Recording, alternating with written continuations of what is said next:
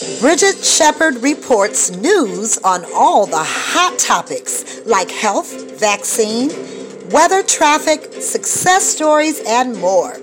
Watch her report each night at 8 o'clock p.m.